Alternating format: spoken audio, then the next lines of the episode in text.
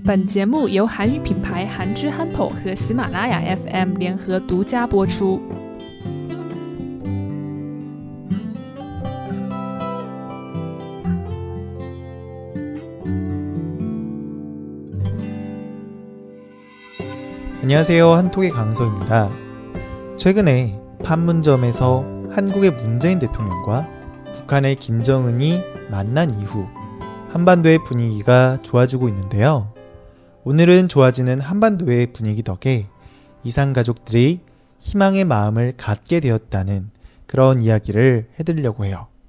먼저 어떤 이야기인지 들어보도록 할게요. 남한과 북한으로 분단되어 서로 만나지 못하는 가족을 이산 가족이라고 한다. 한국에는 현재 5만 7천 명의 이산 가족들이 있다. 이들은 서로를 만나고 싶지만 지금까지 만나지 못했다. 심지어 이들은 서로가 살아있는지 죽었는지도 모른다.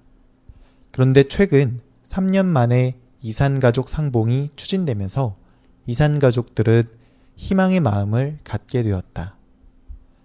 네.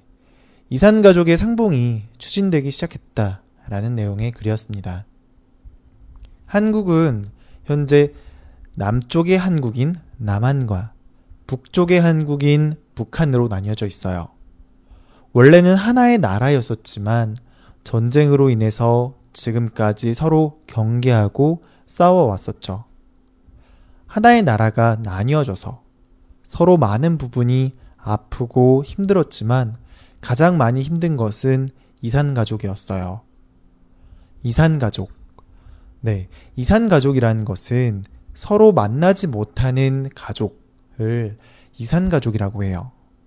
그러니까 형, 동생, 어머니, 아버지가 함께 지내야 되는데 전쟁으로 인해서 가족의 일부는 북쪽에 또 다른 일부는 남쪽에 남겨져서 이렇게 헤어지게 된 것을 말해요.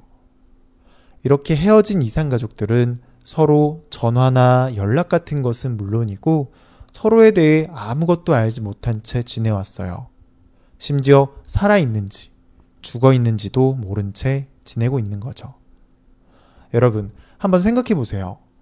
여러분의 가족, 어머니, 아버지와 어느 한순간에 헤어져서 몇 년 동안 연락이 되지 않는다면 어떤 기분이 드실 것 같나요? 네. 이런 이산가족이 2000년에만 13만 명 있었어요. 그런데 이것도 2018년 현재에는 5만 7천 명밖에 남지 않았죠.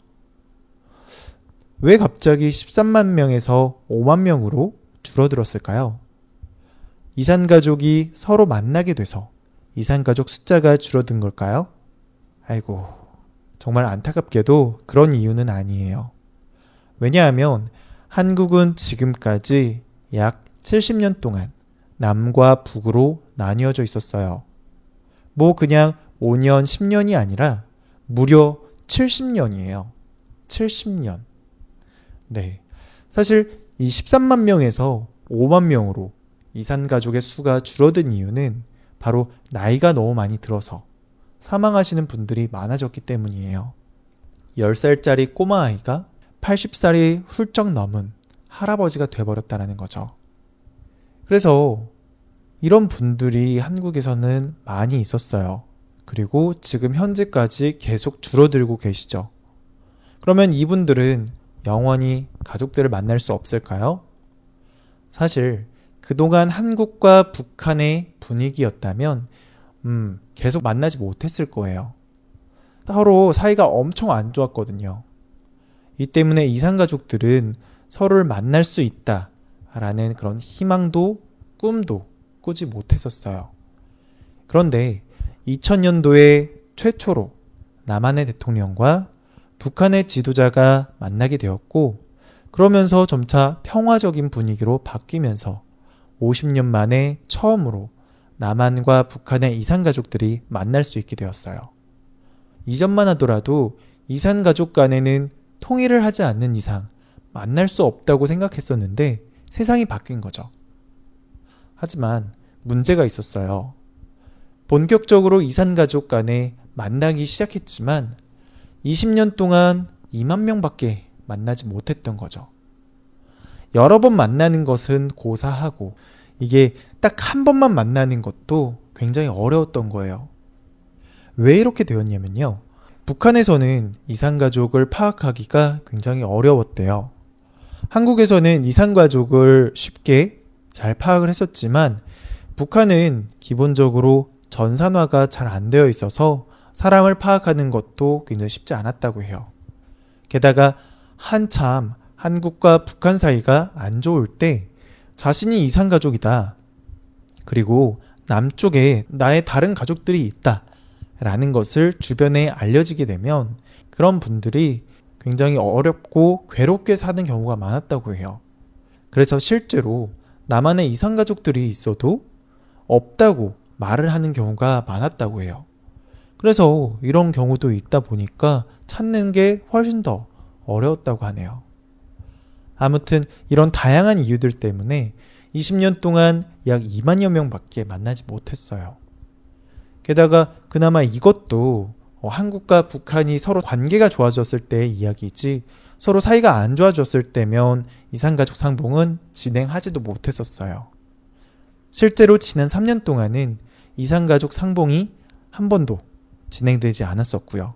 아무튼 그랬었는데 이번에 한국의 대통령인 문재인 대통령과 북한의 지도자인 김정은이 만나서 판문점 협정을 맺었어요. 그리고 이것을 계기로 이번 8월에 이산가족 상봉을 시작하기로 했죠. 네. 오늘 내용 어떻게 잘 들으셨나요? 오늘의 본문 내용 다시 한 번 더 듣고 오도록 할게요. 남한과 북한으로 분단되어 서로 만나지 못하는 가족을 이산가족이라고 한다. 한국에는 현재 5만 7천 명의 이산가족들이 있다.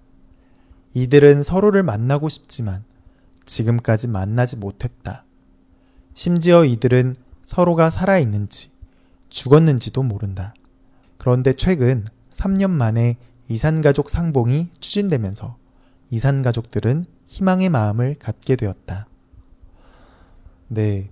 5만여 명이 넘는 사람들이 아직까지도 나의 가족들이 살아있는지, 죽었는지, 그리고 그들을 볼 수 있는지조차 못하고 있는데, 이들 중에서 100명만 선발을 해서 만나게 한다라는 거는 어, 굉장히 너무 안타깝다라는 생각이 들어요. 네. 오늘은 좀 안타까운 한국의 현실에 대해서 이야기를 해드렸지만, 그래도 앞으로 계속 이런 이산가족 상봉이 계속돼서 최대한 많은 분들이 자신의 가족들의 생사를 확인하고 직접 만날 수 있는 기회가 점차 더 많아질 거라고 생각을 되니까 그나마 좀 괜찮은 것 같다라는 생각도 드네요. 네. 오늘은 여기까지 하도록 하겠습니다. 저는 다음 시간에 다른 내용으로 찾아뵙도록 할게요.